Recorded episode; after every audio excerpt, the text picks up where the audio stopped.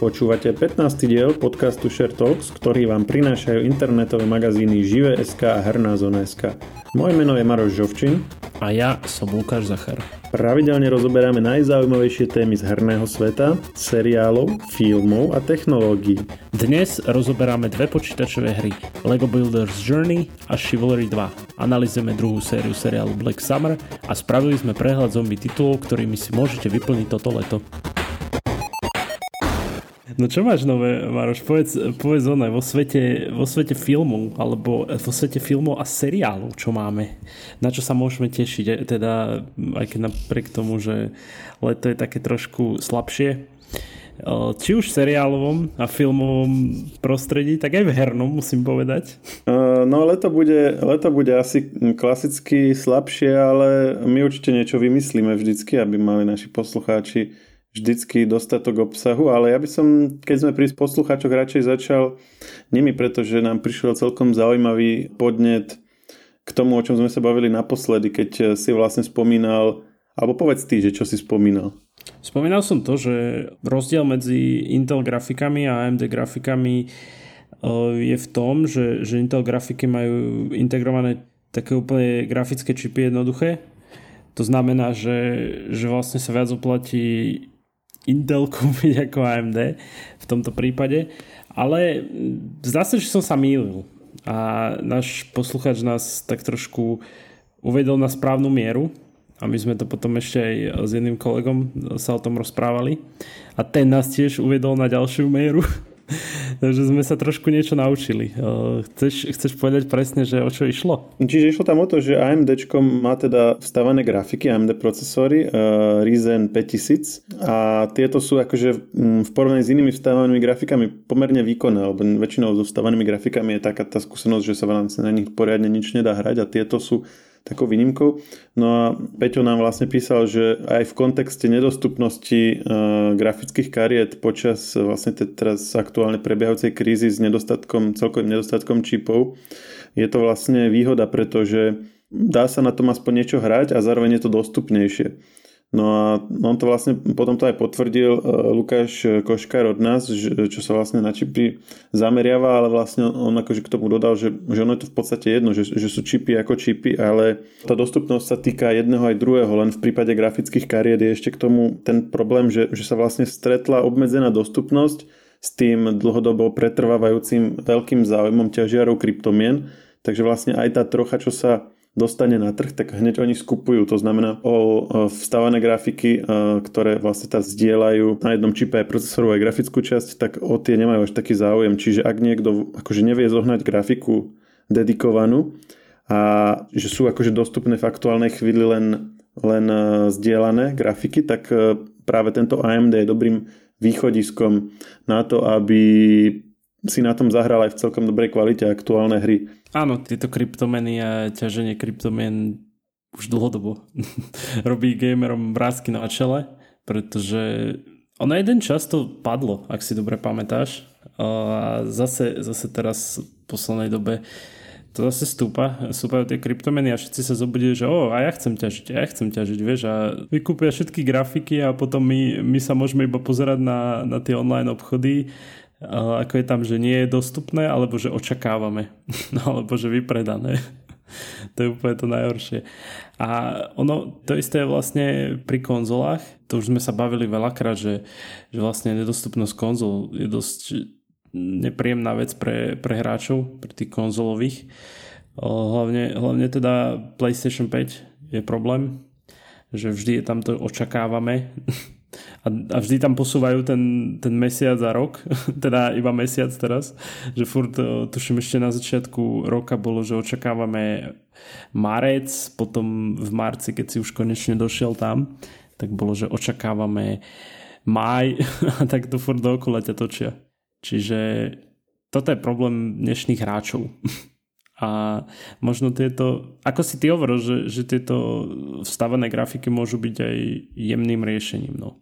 A vieš čo, ale predsa len, ja som to týmto takto nesmeroval, že nemyslím si, že nejaká aktuálna nedostupnosť hardveru, ktorá súvisí teda akože uh, aj s tým, že uh, tie čipy sú vlastne sústredené prevažne na jedného výrobcu, hej, že tam je ten v Tajvane TSMC, ktorý vlastne vyrába veľkú časť svetových čipov a keď ten má akože problémy alebo s ním má niekto problémy, tak potom sa to vlastne takto prejaví. Ako podľa mňa riešením nie je prechádzať na dedikované grafiky, ale riešením je diverzifikovať výrobu čipov a to je vlastne niečo, čo sa aj začína diať.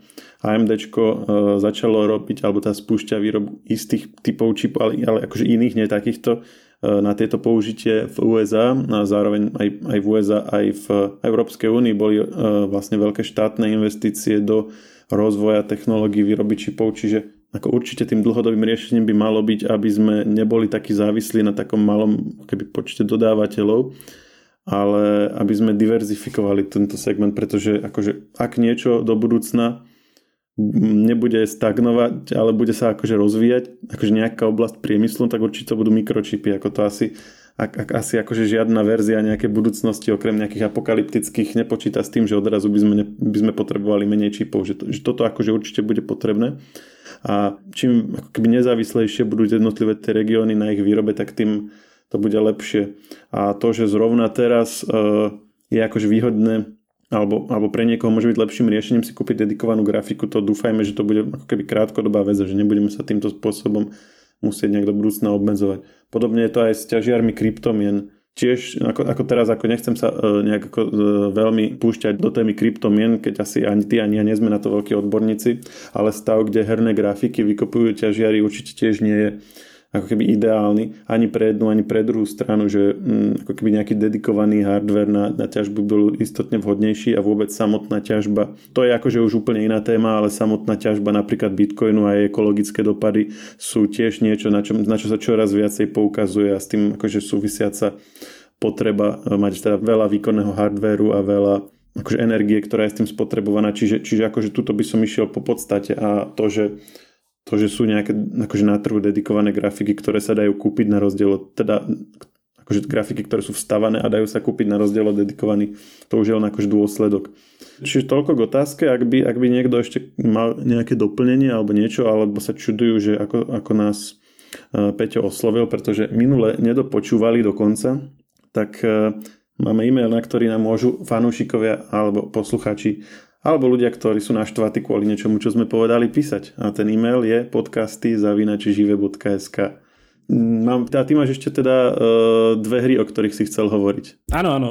Chcel som, chcel som hovoriť vlastne o, o dvoch hrách, ktoré sme nedávno recenzovali, alebo sme mali nejaké také prvé hej, dojmy z tej hry, lebo to nebolo nejaká extra veľká hra, i keď, i keď má také zvučné meno. Ty si hneď na to zareagoval, keď som ti o nej hovoril. Čiže je to Lego eh, Builder's Journey. Pôvodne to bola taká exkluzivita na mobilné zariadenie Apple, čo ty, ty dáš palec hore určite, ale nedávno, nedávno to prešlo na uh, Nintendo Switch a na počítač a náš kolega ju pomerne rýchlo prešiel, musím dať takú zaujímavú vec, že ráno sme mu to poslali a na obed už nám hovoril, že, že už je to hotové, že už o tom píše.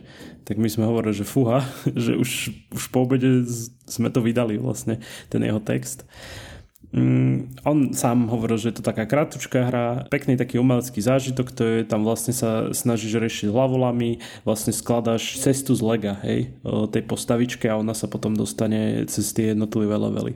Úplne jednoduchá hra, ale pekná, vizuálne veľmi sa mi páčila. Hneď keď, keď sme sa o nej rozprávali aj v redakcii, tak, tak mi kolega ju poslal, že fú, toto vyzerá celkom pekne na to, že som nemal nejaké očakávania od toho. Dokonca je tam aj, je to s podporou ray tracingu, takže o, o to viac je to pekné. Vyzeralo to pekne, ja som pozeral tie trailery, k tomu je aj taká uh, melodická hudba, že to je, ako pôsobilo to na mňa podľa tých trailerov ako taká relak, kvázi relaxačná hra, že má takú, takú pomalú upokojujúcu hudbu a popri tom si skladáš z toho lega tie cestičky tá atmosféra tam bola veľmi pekná. Mne to, mne to akože trošku pripomínalo, ak si, ak si hral na PS4 Journey. Môže byť, akože.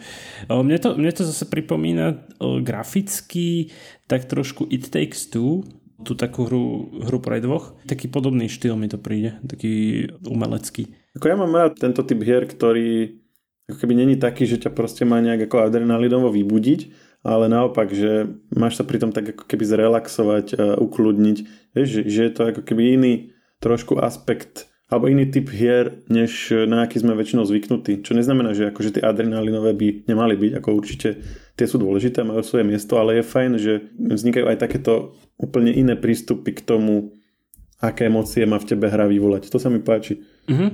Čiže mi to akože pripomínal Kriegs od českého štúdia Amanita Design. O, to je tiež taká hra, kde vlastne riešiš, áno, hlavolami, ako, ako sa dostať ďalej. Hráš za chlapca, ktorý sa snaží zistiť, čo je pod práhom jeho detskej izby, hej. A tam zistíš, že to je obrovský svet, ktorý sa snaží skúmať, hej. Čiže, čiže také, také skúmanie dosť. No a o druhej hre, ktoré som chcel hovoriť, to je celkom taká ešte relatívne novinka.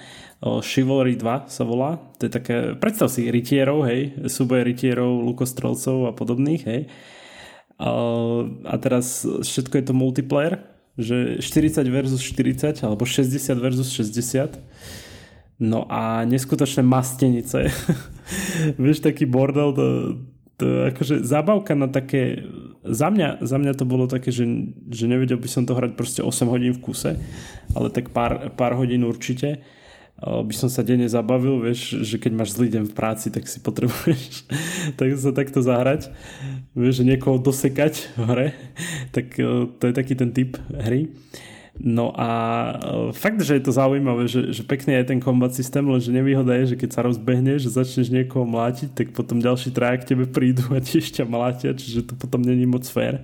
A je to dosť chaotické. A je, tam, je to aj tak vtipne podané dosť, aj ten tutoriál, keď som, keď som to hral. Ale je to riadna mastenica, akože ako oproti Fortnite a v podstate väčšine takých tých klasických multiplayeroviek, to, to, že ste proste spolu na mape, vedľa seba, akože, akože na mape ste všade, ale že proste na jednom, na jednom bojovom poli, že proste pár metrov od seba všetci, to, to si ani teraz mi nenapadá nejaká iná hra, ktorá je taká. Alebo pri strieľačkách, tak akože sa odstrelíte, hej, ale tu keď každý má len meče a tak, okrem lukostrelcov, tak proste musíš prísť až úplne k nemu. A teraz, keď je 60 okolo seba na, na, jed, na jednom mieste, tak to je hodne zaujímavé. Akože nikto, nikto nechce ísť prvý, vieš. Všetci sa snažia ísť na rovnakej línii s ostatnými, čiže, čiže asi tak. No. A to ma vždycky zaujímalo, že pri týchto stredovekých bitkách, keď boli všetci na tom poli a teraz mal ten prvý rád ísť, vieš, a sa mal stretnúť s tým prvým rádom oproti, ak sa proti sebe rozbehli, že ako čo, ja, že, vieš, ja, ja by som nechcel, že čo by som zostal stať, oni by bežali a ja by som sa bál a teraz, že všetci by sa zastavili. No a teraz otázka je, že, že na prvú, prvú líniu dáš tých najlepších alebo tých najhorších, vieš, že... Asi, asi tých najhorších, obávam sa. Hej, lebo ty, ty proste vieš, že to sú také tie volávky a potom prídu tí naozajstní a začnú ich cápať. Áno, to, to sú takí tí, čo to, čo to proste len zadržia niekde a tými svojimi telami, aby potom tí ozajstní vlastne mohli prísť bojovať. Ja musím povedať, že, že keď som hral takéto stratégie, tak som bol vždy ten najhorší stratég, lebo ja som vždy všetko poslal naraz a nemal som žiadnu stratégiu, že najprv kavaléria alebo niečo podobné. Ja som úplne, že celú armádu hey, na nich. Že tvoju to... stratégiu som videl, keď sme streamovali Cyberpunk, že sa rozbehol do miestnosti a začal si všetkých strieľať. A toto nie je veľmi dobrá stratégia na strategickú hru. to ti môžem povedať. A za koho si na tomto Chivalry 2 uh, eh, hral? Lebo pozerám si teraz tie videá a to by som si dosť akože ťažko vybral, lebo na, akože super je mať seker, lebo prineš k niekomu a rozsekáš ho. Len teraz uh, a z diaľky, ale ťa potom lukostrelci ostrelujú, čiže je logická voľba, že jasné, že všetci majú meče sekery, dám si luk a budem ich proste dávať z diaľky. Lenže akurát som tu videl v gameplay, ako, ako bol niekto s lukom a proti nemu chudákovi sa rozbil chlapík zo sekerou a z jedného metra akože strieľať do neho tie šipy už je v celku blbý nápad. už veľmi prevahu hej, hej. Ja rozmýšľam, že, že čo ma najviac bavilo. Lukostrelec bola sranda, ale som nevedel to hrať vôbec. Uh, tiež tam bol aj s kušou. Tam, tam máš rôzne, vieš, že začneš lukostrelec, potom kuša, potom, potom zase sú tie rytieri a že ten s tou sekerou, ten bol dobrý, lebo to keď, ty si mal strašne pomalý útok, ale keď si ho strafil, tak dovidenia. Chalan je hneď, hneď dostal akože instant kill. Ale akože mm, je to zábava, odporúčam na pár hodín, vieš, keď máš, ja neviem, večer čas, nejaké 2-3 hodinky, tak uh, určite odporúčam vyskúšať túto hru. Uh, je, to, je to vlastne pokračovanie jednotky. Uh, ja som jednotku, priznám sa, nehral, ale vraj, že, že je to trošku zlepšené a vyzerá to, vyzerá to lepšie. Dosť ako, že som čítal aj v recenziách, že, že dosť sa ľuďom nepáči to, že, že nie je tam veľa tých herných módov, vieš, že, že je tam urč, obmedzený počet, vieš, a, a začne to byť furt to isté, jedno a to isté, chápeš? To je problém väčšinou pri týchto onlineovkách alebo celkovo mm. pri hrách. No, niekde to vadí, niekde to nie, však uh, Counter-Strike je tiež furt o tom istom a nejak sa na to ľudia akože namotali, alebo Fortnite, nie? Či ty by si, ty by si to nejak vyvrátil? Áno, áno, akože mám, napríklad Fortnite, Fortnite to má trochu iné, lebo oni, oni dosť často tú mapu menia. V CSGO tie mapy, tam je tuším 6 map, alebo aj viac map, hej, samozrejme, ale niek- určitý počet sa hrá akože aj na svetovej úrovni, vieš, aj v profesionálnej scéne. A oni, ich čo, oni akože menia podľa toho, ako chcú, vlastne ako chce Valve. A tiež aj updateujú tie mapy a podobné, vieš, že aj, aj pri, v prípade League of Legends je to stále jedna a tá istá mapa, len ju veľakrát menili, vieš, že, že každý rok ju v podstate menia, chápeš? Čiže je to, je to tej obmene, no dosť, že lebo ľudia potom tú mapu poznajú na spameť, alebo tie herné módy poznajú na spameť. Pýtal si sa na, na filmové novinky. Minulý týždeň vyšla druhá séria seriálu Black Summer. To je v podstate, ak, ak ti to niečo hovorí, tak to je taký zombikovský seriál na Netflixe, ktorý teda Netflix produkoval. Prvá séria pred pár rokmi bola v celku populárna. Nebolo to akože nejaký že úplne že hit alebo tak, ale, ale akože našiel si to svojich fanúšikov a teraz vychádza druhá séria ktorú som teraz začal pozerať a môžem povedať, že asi aj lepšia ako prvá. Ty, ty si to sledoval alebo nejaké podobné zombie seriály uh, poznáš alebo tento žáner ide mimo teba? Ja som jediný asi zombie seriál, čo som pozeral je Walking Dead. a to mi všetci hovorili, že je úplne super a samozrejme to bolo ešte v časoch, keď nebolo toľko sérií a nebolo to v podstate furt jednom a tom istom. A ja viem, že keď som pozeral tú prvú sériu, tak ma to neskutočne bavilo. Že som si hovoril, že hm, toto ma fakt že zaujíma, ako bude ten vírus, vieš, ako to dopadne, že či, či sa im podarí to nejak zostabilizovať. Lenže potom neskôr v tých sériách bolo o tom, že, že tí ľudia proti sebe bojovali, že sa medzi sebou zabíjali. Čiže mne to prišlo, že z tej zombikovskej tematiky sa to trošku odbočilo a tí zombici tam boli iba nástroj k tomu, aby boli takí tí nepríjemní, vieš, že keď, keď bojovali medzi sebou ľudia, tak potom zrazu prišiel zombík a museli ho odstreliť alebo ho odseknúť a podobné. Čiže to bolo celé. Tí zombici zrazu prestali byť dôležití. Som mal taký pocit. Walking Dead. Áno, to je veľmi dobré zhodnotenie. Presne toto je to, čo aj ja si z Walking Dead e, od, odnášam ako prvé, keď to pozerám, že teraz je aktuálne 10 sérií, e, v auguste vyjde 11, tá, bude akože posledná oficiálne. Potom budú nasledovať ešte 3 filmy, e, prvý z nich by mal byť 2022. A akože ty sa čuduješ, že, že 10, ale vlastne ten komiks ešte stále vychádza, čiže oni keby chceli, tak by ešte veľa, veľa sérií mohli urobiť. Až sa čudujem, že to už ukončili. Ja som práve čakal, že to možno budú chcieť ešte predlžovať, ale je pravda, že tie posledné série už boli také akože menej asi zaujímavé. Ja tiež som skončil pri nejakej asi 9. alebo, alebo tak nejak. S tým, že ako plánujem si to ešte uh, ďalej pozerať, ale už tá priorita veľa viac klesla, že, že, že predošlé roky, ešte keď te, presne tie prvé z 5., 6., 7. sériu, tak to bolo také, že som na to vždycky čakal a som sa na to tešil a tak. A už potom ten záujem trocha opadol. A tak ako si to zhodnotil, ty to bolo, to bolo úplne výborné, že vlastne tá, zombíkovia tam v podstate okrem možno prvej série e, hrajú už len úlohu takých kulis, že vlastne seriál samotný preskúmava, ako by ľudia žili v nejakom postapokalyptickom svete a ako by tí preživší ľudia medzi sebou bojovali, aké by mali konflikty, ako by sa snažili uzatvárať nejaké aliancie a proste do toho sú tam zombici, že keď idú po luke a niekto ich zahryzne do nohy, tak majú smolu a, a podobne. Že, že oni sú naozaj len taká, ako, akože kľudne to mohlo byť radiácia, mohlo to byť nejaký vírus, mohol to byť, ja e, neviem, nejaké, nejaké asteroidy, ktoré ostrelujú Zem, ale sú to zombici, hej, že, že, že oni samotní tam, tá dejová línia toho, že prečo vlastne sa ten vírus, ten e, zombie vírus rozšíril a, a či ho možno nejako potlačiť, a čo s tým vlastne, e, tak to sa tam vlastne vôbec nerozoberá. Dokonca ani nejaké akože nejaký výskum v oblasti toho, že či niekoho pohryznutého možno nejakým spôsobom liečiť. Uh, vieš, že čokoľvek, že napríklad I am Legend to bolo o hľadaní nejakého lieku na to, alebo Resident Evil tiež v podstate akože sa, sa tam riešilo na začiatku, že ak ten vírus vznikol hej, v tom laboratóriu a tak. A tuto vlastne nič z toho nebolo. Tuto odrazu sa akože objavil. Na konci prvej série, áno, tam ešte akože našli tam toho vedca a ten im povedal nejaké základné informácie k tomu, ale tým to skončilo. A ďalšia vec, čo sa tam vôbec neriešila a čo napríklad mm, akože považujeme za také, akože, tak, takú nelogický prvok, že vôbec nikto tam neriešil nejaké, akože nejakú snahu spojiť sa rádiovo aspoň s inými časťami sveta, hej, že e, to bolo na začiatku, ten, ten vedec v prvej sérii, on hovoril, že, že vlastne bol v kontakte s vedeckými pracoviskami po, po svete a že postupne jedno po druhom sa vypínali, až vlastne už nikto nezostal, že vlastne ten vírus sa asi rozšíril všade. Ale uh, oni tam používali napríklad vysielačky na dohováranie sa medzi sebou a ako to není taký problém spraviť si velikánsku anténu, prepnúť to na nejaké krátke vlny alebo niečo, hej, že ktoré akože dosiahnu na druhú stranu Zeme a snažiť sa spojiť s niekým. O toto sa vôbec nepokúšali. Oni vlastne interagovali len s tými, ktorých napriamo akože stretávali.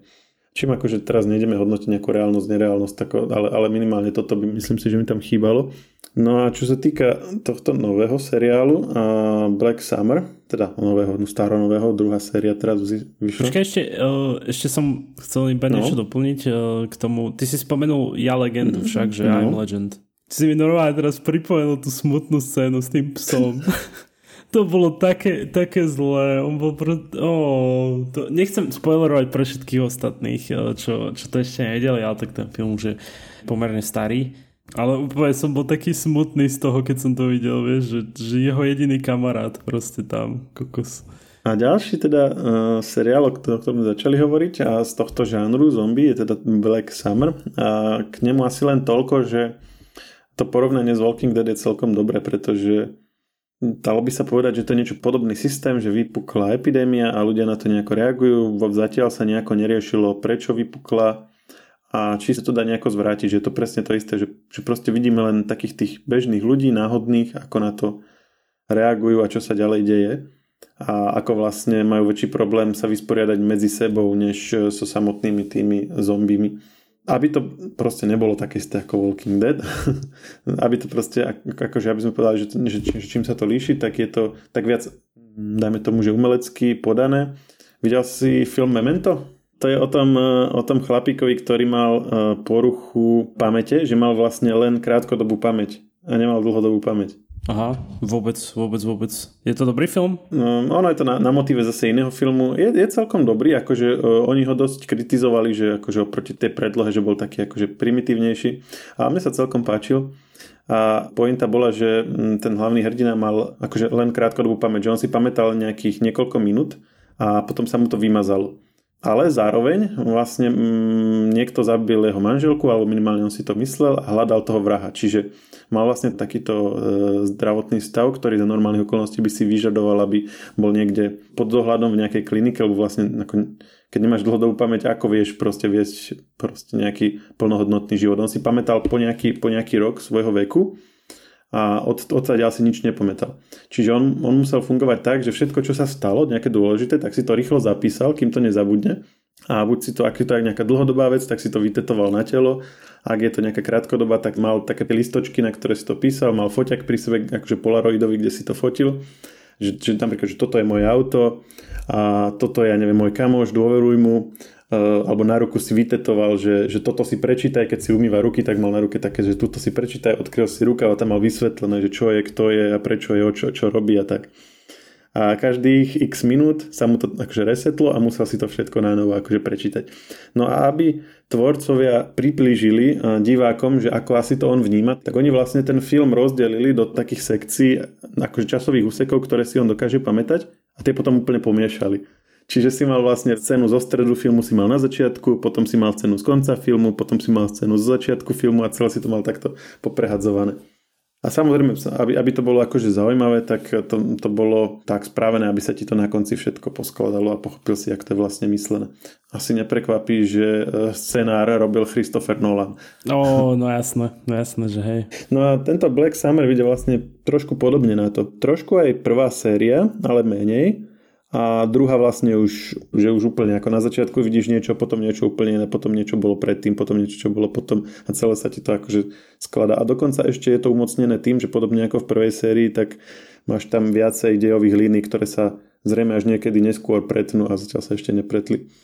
Takže mm, v tomto je to ešte ako keby lepšie možno ako, alebo zaujímavejšie ako prvá séria. Druhá, druhá vec, čo je na tom taká, čo ti hneď padne do oka, tak sú tam také veľ, tie veľmi dlhé scény bez strihu. To je niečo, čo je v poslednej dobe akože celkom populárne. Neviem, registruješ to do, ne, do nejakej miery, takýto, takýto typ natáčania filmov, že vlastne máš také veľmi dlhé zábery? Mm, registrujem a prečo sa to tak teraz rozšírilo? Nevieš ty k tomu dôvod? Že prečo to tak je? No, ono je to aj vec módy, ale je to akože zaujímavé z filmárskeho hľadiska preto, že je to vlastne veľmi ťažké, že ty, ty musíš vlastne veľmi dlhú scénu natočiť bez toho, aby si strihol vôbec a, a strihy samozrejme dôležitý, lebo potom môžeš to na viac krát robiť. Hej, že keď máš povedzme mm, nejakú bitku a máš tam každých 20 sekúnd strih, tak môžeš mať 5 minútovú bitku, ale môžete ju natáčať proste na x krát, hej, ale keď to máš v jednom strihu, tak sa proste celá musí odohrať správne, každý herec musí urobiť všetko, čo má a nesmie sa ani raz pomýliť, lebo keď sa niekto z nich raz pomýli, tak to musia celé robiť od začiatku.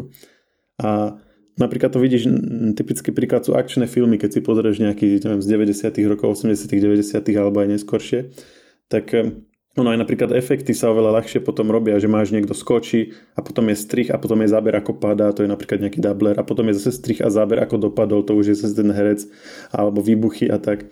Ale keď to chceš robiť na jeden strich, tak proste sa to ten herec musí naučiť celé. Z posledných takých e, rokov je dobrým príkladom John Wick, že keď si pozrieš e, v Johnovi Wickovi tie akčné scény, a zamyslíte, že, že prečo, prečo sú akože také, také proste, že ťa tak vnesú do toho deja, že máš takú, taký proste pocit takej, že proste sú iné niečím ako tie, ako tie klasické akčné scény a že máš taký lepší prehľad o tom, čo sa deje a tak, tak to práve preto, že keď si uvedomíš, že tam sú veľmi dlhé e, vlastne časti tých scén bez strihov a tam sa aj Keanu Reeves a potom aj tí, čo proti nemu bijú, sa to museli proste strašne naučiť a aby všetky tie pohyby spravili správne, dlhú, dlhú proste sériu pohybov bez toho, aby, aby čo nejak, niekde sa pomýlili, inak to musia robiť celé znova. Takže ono je to takže veľmi, veľmi filmársky náročné, alebo tá aj herecky náročné, ale zároveň je to potom, akože, že ten výsledok je taký, že to je také prirodzenejšie a máš to taký, že si uvedomuješ ten priestor, hej, že kde sa v priestore nachádzaš, kde je kto, čo sa tam presne deje, takú tú priestorovú orientáciu máš lepšiu. Ono každopádne k Johnovi Vickovi musím povedať, že že môj, môj kamarát mal perfektnú analýzu k, k tomuto filmu, že OK, chápem. Teraz zase spoiler bacha všetkým, ak ste nevideli náhodou Johna Vicka, ale že, že zabili mu psa, tak sa rozhodol zabiť všetkých. to bol proste jeho, jeho analýza jednotky. Ja, tak tam bolo také memečko, uh, to si videl po Avengers Infinity War, že bol Thanos a povedal, že kde je ten posledný, uh, neviem, ktorý Soulstone alebo ktorý a niekto mu podal psa, že je vnútri tohto psa. A, tak on ho rozsekal a pozerá, že nič tam není. A potom je tam záber na Johna Vicka, že chalani, nevideli ste môjho psa? A potom záber na Thanosa celý taký bledý proste. a, a z Johna Vicka mám najradšej tie scény, že, kde tam rozpráva napríklad v jednotke ten Rus, že tomu svojmu synovi vysvetľuje, že John is a man of focus, of a sheer will, something you know very little about a vysvetľuje mu tam, že proste jak, úplne to hypuje tú auru okolo Johna Vicka a do toho sú zábery, ako on tam rozbíja toho sekerov, tú, tú betónovú podlahu, že už len proste divák je z toho taký, že fúha, že to kto je tento chlapík. A e, čo som chcel povedať, tak e, jak sú tie horory, tie Alfreda Hitchcocka, tak jedna z nich sa volá že Rope zo 48. a to je vlastne taký akože slávny film okrem iného tým, že ho natočil zdánlivo celý na jeden záber. Ono, sa, ono problém je v tom, že vtedy nebol, neboli také kamery, ktoré by akože dvojhodinový záber dokázali zaznamenať, že, že nemali takú kapacitu. Takže on to robil tak, že vždycky po pár minútach, keď sa mu už minul film, tak ten záber išiel ako keby proste, napríklad, že niekto prejde po, popred kameru, že to je na chvíľu čierne, alebo že on potočí s tou kamerou do tieňa a potom zase ďalej. A vždycky vtedy, keď tam bolo na chvíľu to čierne, tak akože vymenil film a točil ďalej. No a čiže to je taká, akože taký fun fact. No, v poslednej dobe napríklad The Children of Men, tam je taká známa scéna, taká veľmi dlhá na jeden záber a Black Summer akože toto dosť hojne využíva. Som mimochodom zvedavý na nového Jamesa Bonda. Ty máš rád Bondovky? Ja sa musím priznať, že som maximálne videl s Danielom Craigom jednu, o, ale mimo toho vôbec. Teraz, hej, trebárs, chcem si to pozrieť, tak musím pozrieť aj tie z 80. či, či ak sú. O, akože tie úplne, že staré, staré. No prvé boli tie so Seanom Connerym, tie som viac menej ja videl a potom boli také tie s, s veľkým množstvom všelijakých hercov Eh, ktoré akože fanúšikovia poznajú, ale, ale mimo takých tých zarytých fanúšikov ťažko sa v tom vyznať, ako, akože keď, keď to zrovna nie je tvoja téma. Ja napríklad som málo z tých videl a on aj potom upadal, potom už v 80 rokoch tam boli aj dosť veľké medzery až prišiel Pierce Brosnan a tento vlastne úplne, že zachránil až pred krachom a spravil z toho opäť veľký hit. A Daniel Craig potom na to nadviazal a ešte ako keby ten veľký hit umocnil tým, že to proste spravili trochu inak celé, že že už to nebol taký ten, taký ten proste nezničiteľný, strojený e, bojovník, ale že už on tomu dal vlastne taký ten ľudský rozmer, že aj proste niekedy dostane bitku, aj niekedy sa mu nepodarí a musí ho niekto zachraňovať a tak.